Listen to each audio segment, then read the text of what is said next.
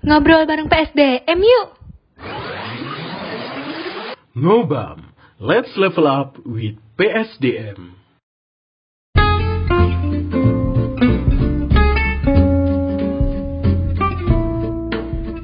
Halo Sobat FTP, balik lagi nih di NGOBAM, ngobrol bareng PSDM. Let's level up with PSDM. Nah, apa kabar nih Sobat FTP semuanya? Semoga yang dengar podcast ini dalam keadaan sehat semuanya ya. Oh ya, sesuai kata paribahasa nih, tak kenal maka tak sayang.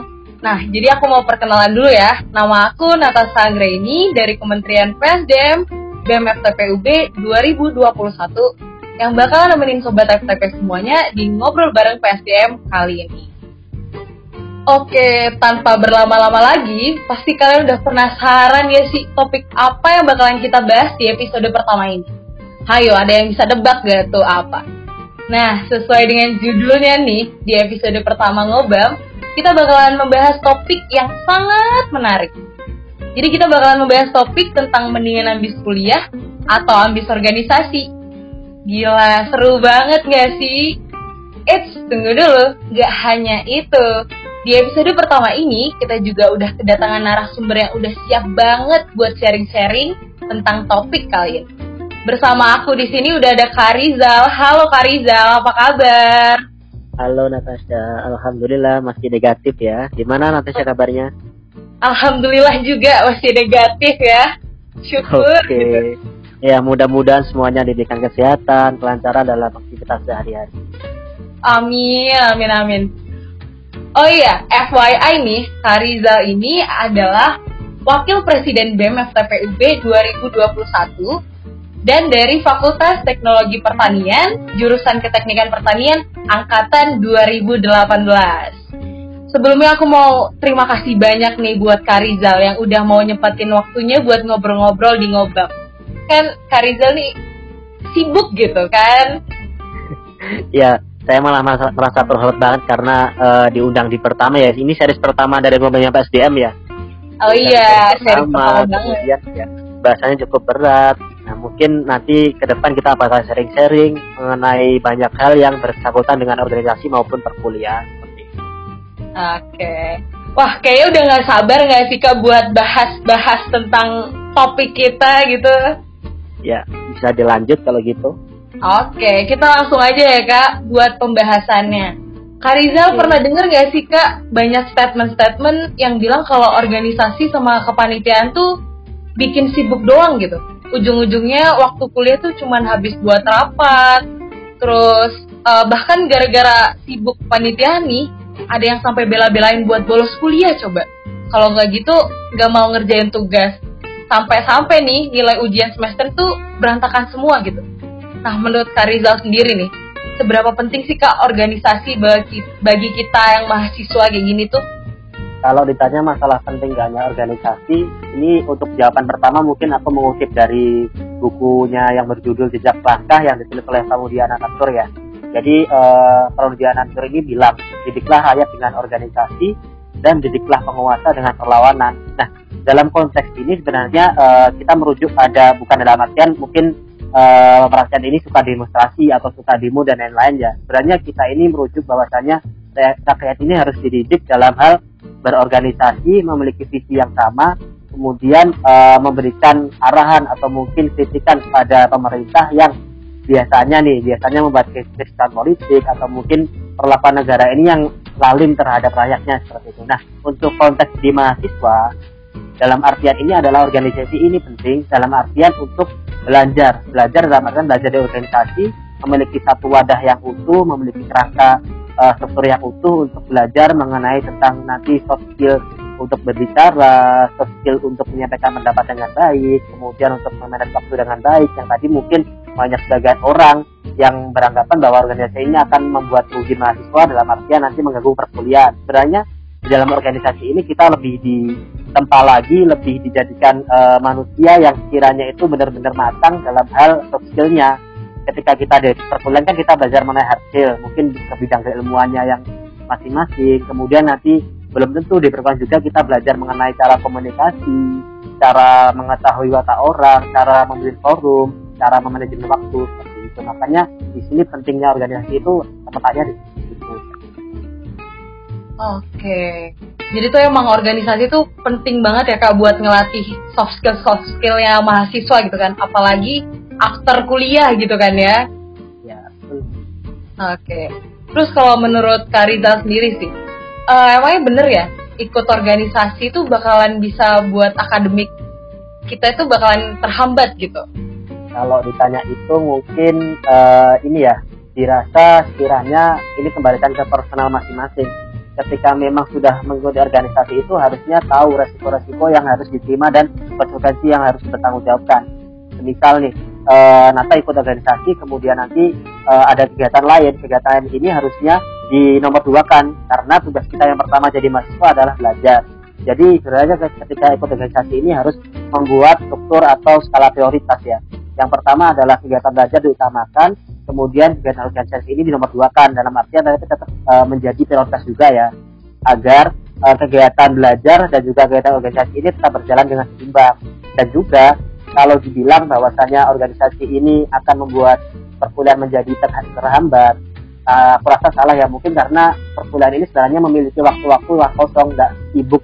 Kalau kita sekolah dalam artian mungkin sekolah kan kita jadwal pagi sampai siang ya, kan perkuliahan kan ada waktu kosong, mungkin kita kuliah pagi, kemudian nanti jam keduanya mungkin bisa sore, bisa siang, atau bahkan bisa malam. Nah, di setelah waktu itu kita bisa isi kegiatan dengan kegiatan yang berproduktif, contohnya adalah mengikuti organisasi seperti itu.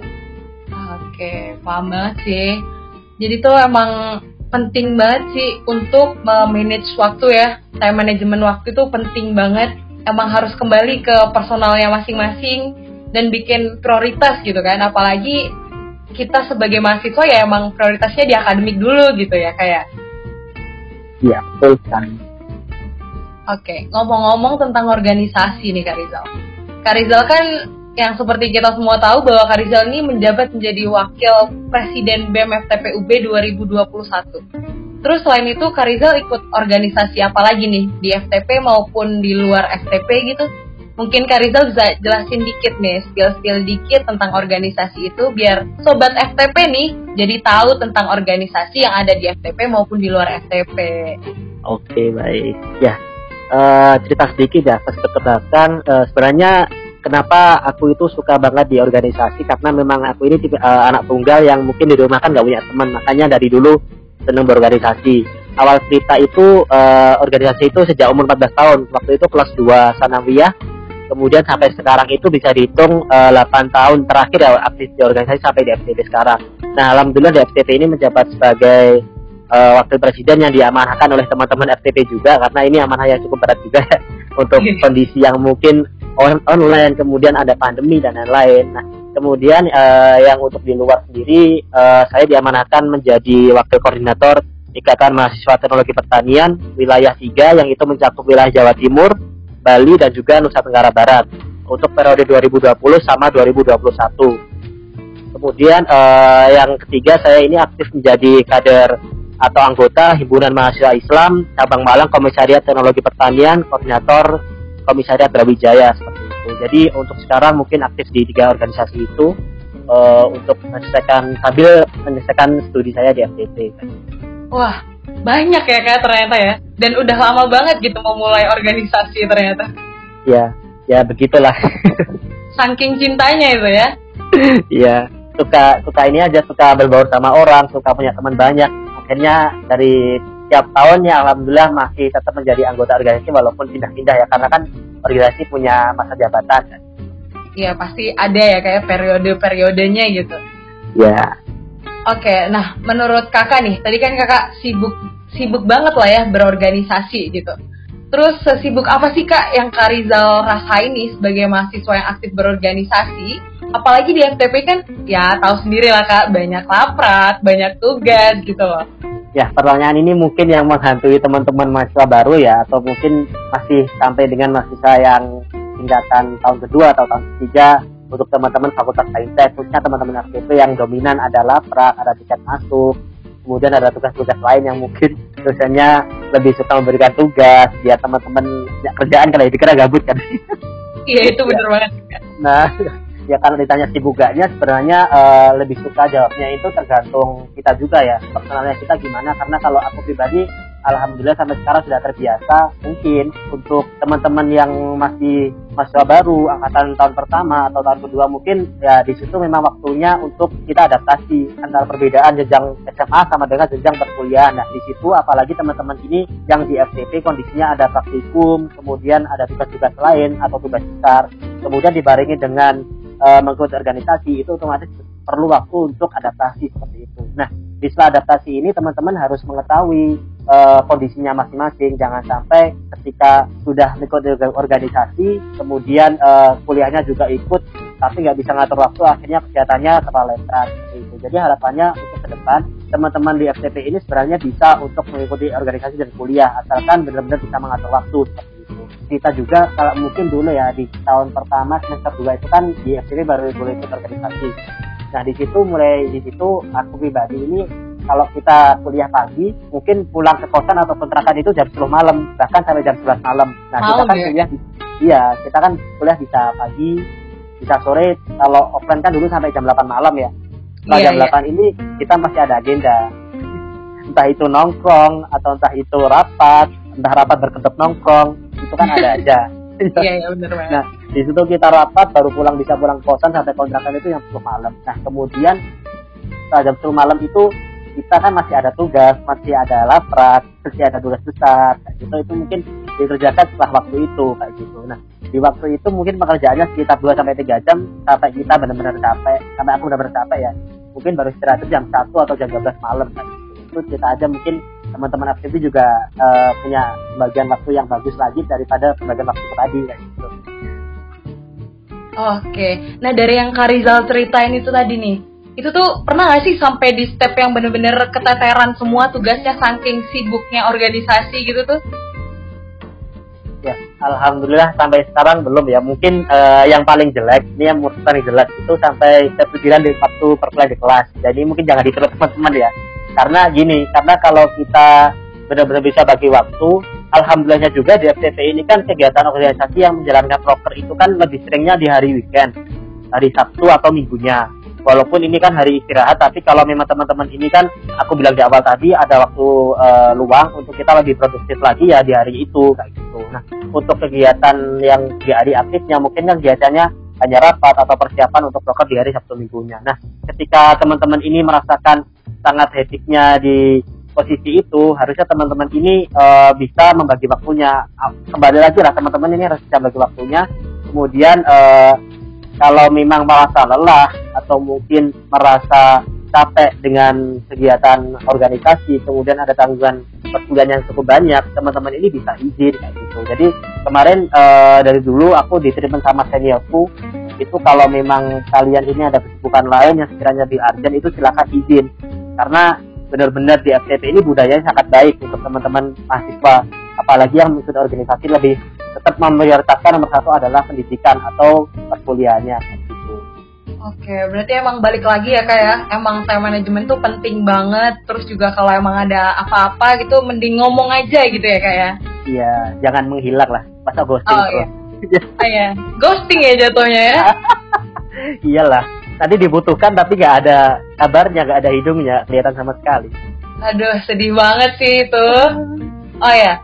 Kak Rizal sendiri ada nggak sih tips and trick nih buat cara memilih organisasi yang baik, apalagi yang sesuai sama minat bakat gitu loh Kak? Kan agaknya susah nggak sih kayak gitu tuh, khususnya buat mahasiswa-mahasiswa FTP yang mungkin masih bingung nih mau organisasi apa kayak gitu, apalagi yang sesuai sama minat bakatnya mereka masing-masing kayak gitu. Oke, kalau ditanya masalah tips and trick, mungkin dari aku pribadi itu ada 5 poin ya. Yang pertama adalah kita ini harus mengetahui passion kita dulu, dimana kita ini mengetahui kemampuan kita, kemudian keinginan kita itu ke depan mau kemana dan membentuk diri yang seperti apa. Nah, ketika kita sudah mengetahui tipikal kita ini orang yang seperti apa, nanti di FTP itu ada organisasi atau LKM, lembaga kegiatan mahasiswa itu yang terbagi menjadi 3 jenis. Yang pertama ada student government, ada kerohanian, dan juga minat bakat. Di mana student government ini adalah menaungi dari ketiga himpunan, Himatitan, Simateta, dan Simalowista. Kemudian ada DPM, Dewan Perwakilan Mahasiswa Fakultas, dan ada BEM, Badan Eksekutif Mahasiswa, yang menjadi penangguh sekarang ya. Kemudian ada kerohanian. Kerohanian di sini ada 3 juga. Ada kerohanian for kita untuk teman-teman muslim, ada KMC dan juga ada SPTA seperti itu. Nah, yang terakhir adalah minat bakat. LKM minat bakat ini yang pertama ada ABT. ABT itu adalah organisasi yang menaungi teman-teman yang berminat terhadap kewirausahaan. Kemudian yang kedua ada ARSD, itu yang menaungi tentang teman-teman masa yang minat bakatnya di arah kepenulisan. Ada Tekno, yang dimana teman-teman Tekno ini akan menjadi jurnalis di fakultas ya. Teman-teman belajar jurnalistik kepenulisan itu di LKM Tekno. Kemudian ada UKM seni namanya, itu yang menaungi tentang seni tari, seni band, nyanyi, atau mungkin paduan suara dan sampai teater. Yang kelima itu ada ISP. ISP ini menaungi masalah bahasa Inggris. Teman-teman yang ingin berkembang bahasa Inggrisnya, teman-teman yang ingin mengembangkan TOEFL-nya atau mungkin belajar TOEFL, itu bisa di ISP. Dan terakhir adalah Agritas Sport. Di sini adalah KM atau organisasi yang menaungi tentang olahragaan seperti itu. Nah, untuk yang sheet kedua itu bisa juga teman-teman ketika sudah mengetahui teknologi, silakan memilih di antara ke-15 RKM tadi. Ada Tugok, ada kerohanian, dan ada minat bakat seperti itu. Nah, ketika teman-teman sudah memilih, jangan takut salah untuk ke depan itu bakal gimana. Di situ ada senior-senior, ada teman-teman yang juga bakal membantu teman-teman untuk berkembang.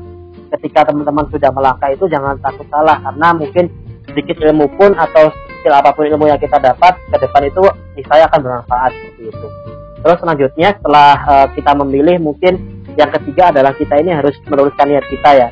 Ketika kita sudah bergabung di organisasi, itu kita dapat diartikan, kita juga harus siap dan patuh kepada peraturan, anggaran dasar, anggaran rumah tangga organisasi. Karena setiap organisasi pun aturan sendiri, punya visi misi sendiri. Nah, di lain itu kita juga boleh nih punya niat.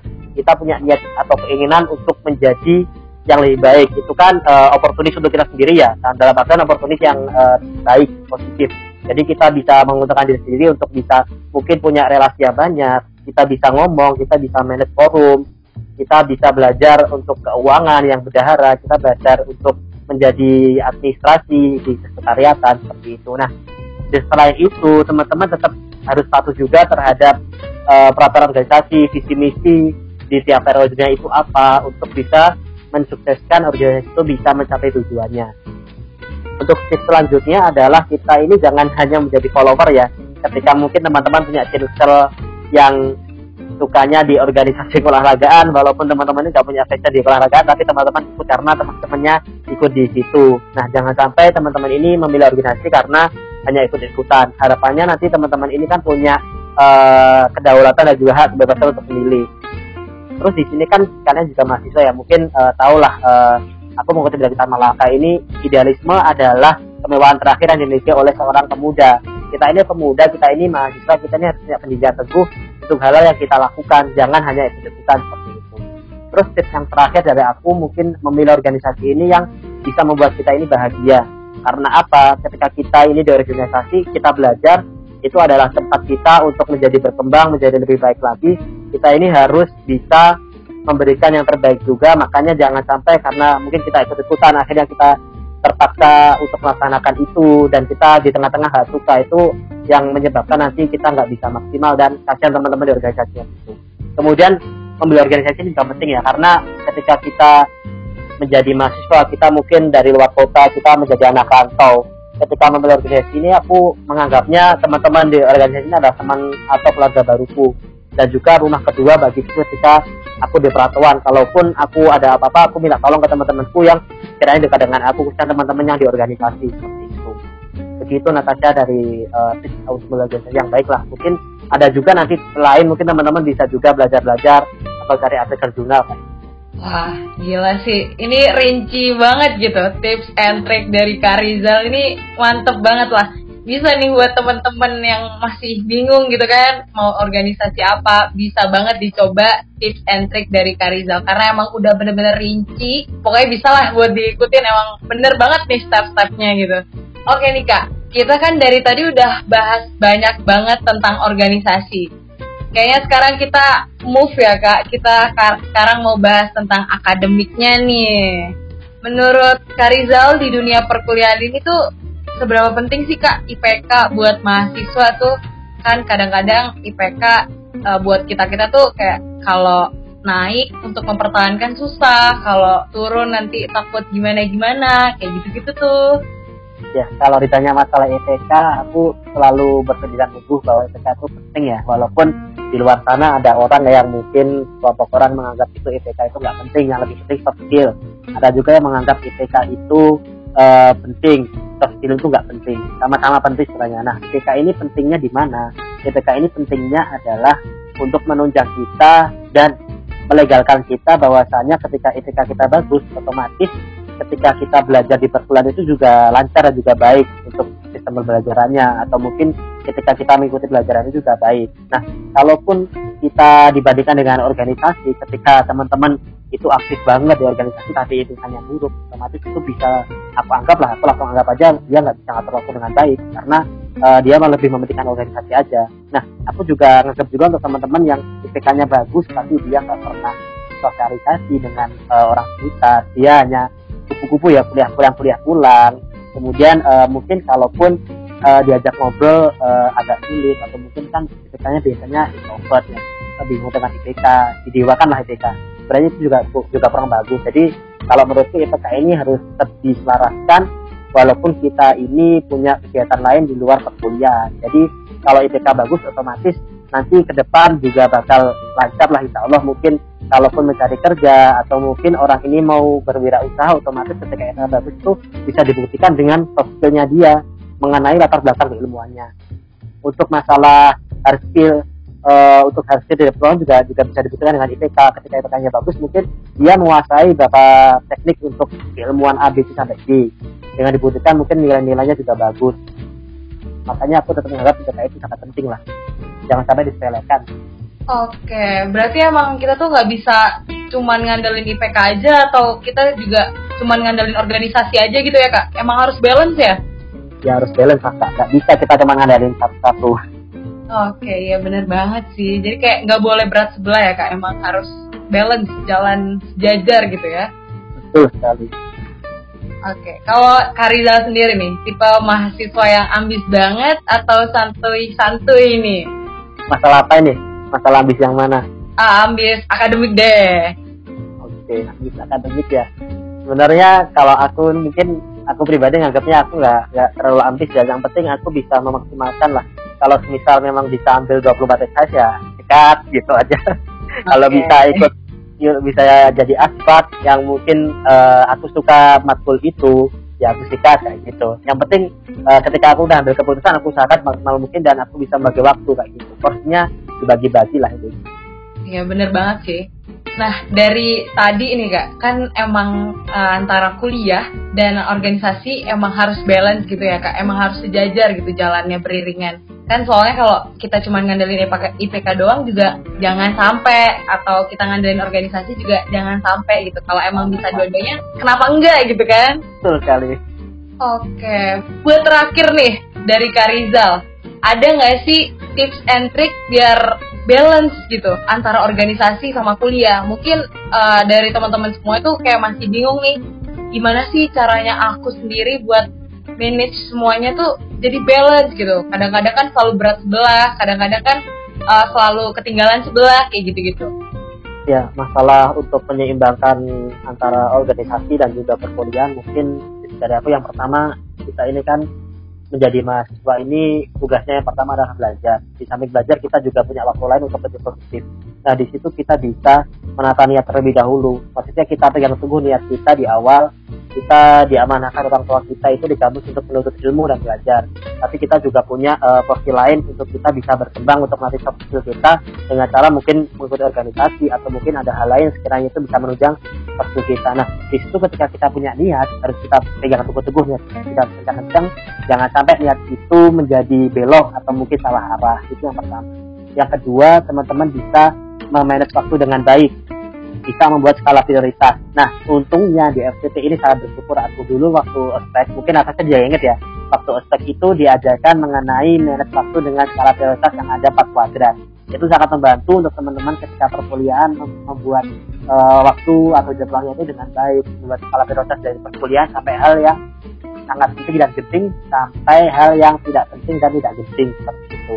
Untuk yang ketiga, teman-teman ini bisa juga mencari teman. Mencari teman ini dalam artian mencari sahabat juga boleh. Untuk apa? Untuk memberikan motivasi dan juga semangat dalam melaksanakan kesibukannya sehari-hari. Ketika kita mungkin perkuliahan ada tugas A yang kita belum mengerjakan, tapi teman kita udah kerjakan. Ini bukan untuk menyontek ya, tapi untuk memotivasi aja maksudnya. Memotivasi agar kita, masa temanku udah ngerjain tapi aku belum. Nah, di situ sangat penting teman itu untuk memotivasi kita untuk berproses bersama dan juga melangkah ke depan yang lebih baik. Terus yang terakhir adalah jangan kali-kali meremehkan hal sekecil apapun. Kalau teman-teman ini diamanahkan, diberikan kesempatan untuk menjadi apapun, silakan diterima. Kemudian ketika diberikan masukan arahan itu jangan diremehkan, karena tidak tahu ya kita nanti ke depan itu bakal gimana, kondisinya bakal berubah atau enggak. Kemudian ketika ada tugas juga jangan diremehkan, walaupun jadinya masih bulan depan, kalau kita ada waktu luang sekarang silakan dikerjakan, karena waktu itu sangat berharga menurut. Kayak gitu sih dari aku. Oke, nah kayak gitu nih teman-teman penjelasan dari Kak Rizal tentang tips and tricks agar organisasi sama kuliah tuh balance gitu ya. Makasih loh Kak Rizal, udah mau jelasin panjang kali lebar gitu kan. Oke ya, sama-sama, maaf kalau panjang atau mungkin ada kata-kata yang salah ya, karena mungkin ini sedikit dari aku yang bisa buat teman-teman terapkan atau mungkin bisa juga bermanfaat untuk kedepannya. Oke, mungkin sebelum kita tutup nih Kak Rizal, mungkin Kak Rizal ada closing statement gitu dari Kak Rizal tentang topik ngobam kali ini. Oke ya, closing statement. Ya, jadi menurut aku sebenarnya itu nggak ada akademik atau kuliah versus organisasi ya, karena kedua-duanya ini harus berjalan dengan seimbang, karena keduanya punya kelebihan dan kekurangannya tersendiri. Teman-teman harus mengetahui kekurangan ketika teman-teman ini hanya memilih organisasi itu apa. Ketika teman-teman hanya memilih perkuliahan itu atau akademik itu apa, pastinya semua memiliki kekurangan, dan ketika teman-teman mengambil keputusan pasti ada konsekuensi dan hal yang harus dipertanggungjawabkan. Jadi diberikan dulu baik-baik, karena keadaan teman-teman ini beda-beda, setiap orang itu punya kemampuan yang berbeda-beda. Ketika teman-teman udah tahu kondisi masing-masing, ketika teman udah mengetahuinya, maka pilihlah yang terbaik untuk teman-teman sendiri. Nah, pesanku jika bisa dua, kenapa harus satu? Dan jangan lupa ada skill yang harus kalian latih dan ada kewajiban masa yang harus kalian taati. Gitu. Oke, udah nih Kak closingnya, closing statement dari Kak Rizal gitu kan. Jangan lupa teman-teman, pesannya dari Kak Rizal itu penting banget soalnya. Thank you ya Kak Rizal, sekali lagi aku ngucapin terima kasih banyak udah mau nemenin aku buat bincang-bincang di ngobam pertama. Oke, sama-sama Natas ya. Oke, buat teman-teman semuanya, semoga apa yang udah dijelasin sama Kak Rizal dari awal tadi sampai di akhir ini bisa memberikan gambaran sedikit nih bagi sobat-sobat STP yang masih bingung mendingan akademik atau organisasi. Malah Kak Rizal tadi juga udah bilang lebih baik dibalancein kan? Iya. Atau kalau bisa ambil dua, kenapa harus satu gitu ya Kak ya? Iya. Oke. Oke Sobat FTP, mungkin segitu dulu nih buat episode pertama dari Ngobam. Aku Natasha pamit undur diri, sampai ketemu di episode selanjutnya. Bye!